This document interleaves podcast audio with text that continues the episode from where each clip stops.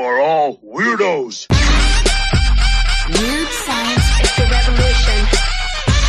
Weird science is the revolution. Hello, everybody. Jim here. And after some of the recent news that has rocked the comic book world the past couple weeks, I was kind of sitting around. Actually, I was mowing my lawn and I was just kind of thinking about what I love and hate about comic books nowadays. So I got done mowing the lawn. I thought, well, how about make a video on one of the things that has been bugging me, and that is the lack of character development. I think it's one of the biggest problems, especially at the big two. And I'm going to focus on new characters here. Maybe doing another video on the lack of development and progression of established characters later. But this is more about new characters, and this isn't a thesis level discussion. I'm just going to talk off the top of my head. We'll just discuss this. So obviously, some people will have differing opinions or have expanded ideas of what I'm talking about. I'd love to hear those in the comments below. But obviously, introducing new characters isn't a new thing. It's also kind of a hard thing in comics, but how it's being done now feels drastically different than how it was done back in the day a bit. Instead of gradually introducing a character, it feels like they're just shot out of a cannon at readers. And when something's shot out of a cannon at you, you know, you may be different than me, but uh, I dive duck for cover. You know, I, I end up getting a bit defensive right away if something feels like it's shot out of a cannon at me. And that's kind of how these new characters end up showing up. There's really no subtlety to it at all. And we're not dummies. We know what's going on here, but how many books have you read in the past couple of years where characters just sit around and fanboy and fangirl over a, a new character? How many times are the big two going to try to replace a loved and established character with one that just showed up a month before? And it doesn't work. One of the more recent examples is Naomi, the Brian Michael Bendis character. She showed up and a lot of people were excited about her. Oh my God. A lot of people were saying this could be the next Miles Morales. This is going to be awesome. This is great. But when she ends up going there, Bendis just shoves her on the Justice League. And to make it, in his mind, make sense, Batman and Superman just tells everyone, including the reader, that Naomi's the greatest thing ever and that she's even better than them. And at the time, my big joke was that every time Naomi showed up, she yelled, I just got my powers yesterday. Yet she was a member of the Justice League and front and center on every Justice League cover. That didn't make people love the character. It made her a joke. Naomi never really got any true development, but yet she got a TV show. And we know how that went. And the funny thing is with all of this, Dan DiDio, people love or hate him, but I always think back to one of his mantras. He always said that comic book characters need tragic origins. While I don't think that is always the case, I do think that characters need to struggle a bit.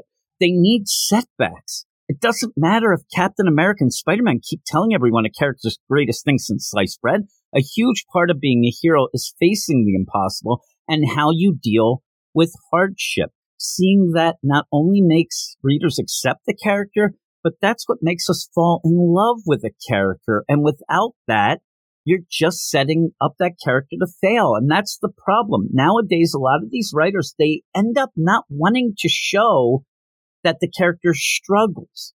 They think that showing the character never struggling makes them better, but it doesn't it, it ends up where how are you going to relate to a character that doesn't have any setbacks. I think I could be a hero if everybody thinks I'm the greatest thing and nothing wrong ever happens to me. I'd look like I'm the greatest thing ever. But that's the problem. A lot of times, somebody in that position, the minute something goes wrong, you see their true colors. And not only are they not a hero, they're just assholes. And that's what you need to be able to see you need to see how they react. And I think that the idea of big difference between a hero and a villain is how they react to those hardships and struggles. And without seeing that, you just don't have any connection. You have no connection to these characters. So why does this keep happening? I think a lot of writers are trying for the immediate hit.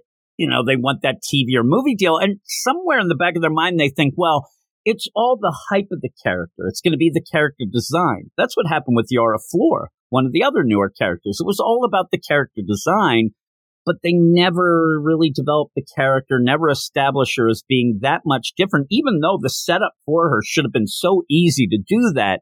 But in the end, you realize, well, the writing failed Yara and all of us.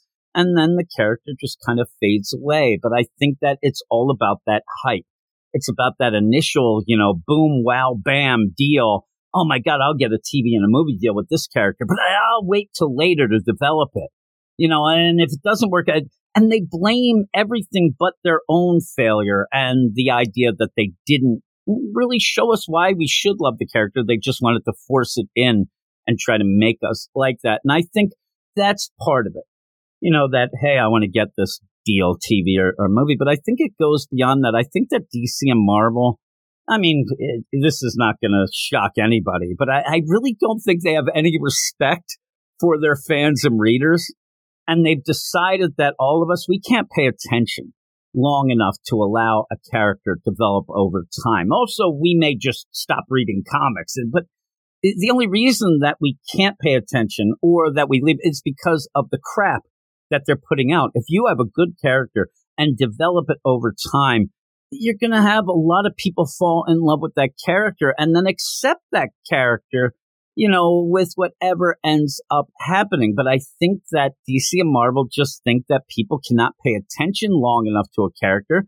And so they end up trying to shove it at us right away. And I think there are some big wigs sitting there and think that the kids nowadays, even though not a ton of kids are reading comics, but maybe they think that's the way to get them in. The kids nowadays, they can't pay attention. Throw this out. I mean, he's there smoking a cigar in a board meeting, yelling about kids and their devices and their ADHD, and they can't pay. You got to throw it at them. They don't know what they want. We have to tell them this.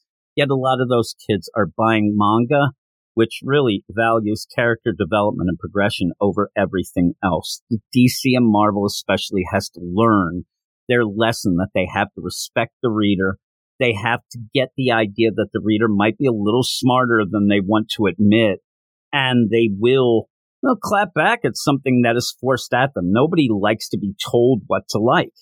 It's just not how it works. We want to decide on our own, and the only way we're going to decide is if you actually give us full out, fleshed out characters, not just one dimensional wham bam in your face deal. Doesn't work. It doesn't work at all. So hopefully, hopefully they will end up, you know, doing it a little different. Maybe this, I don't think it's going to change though.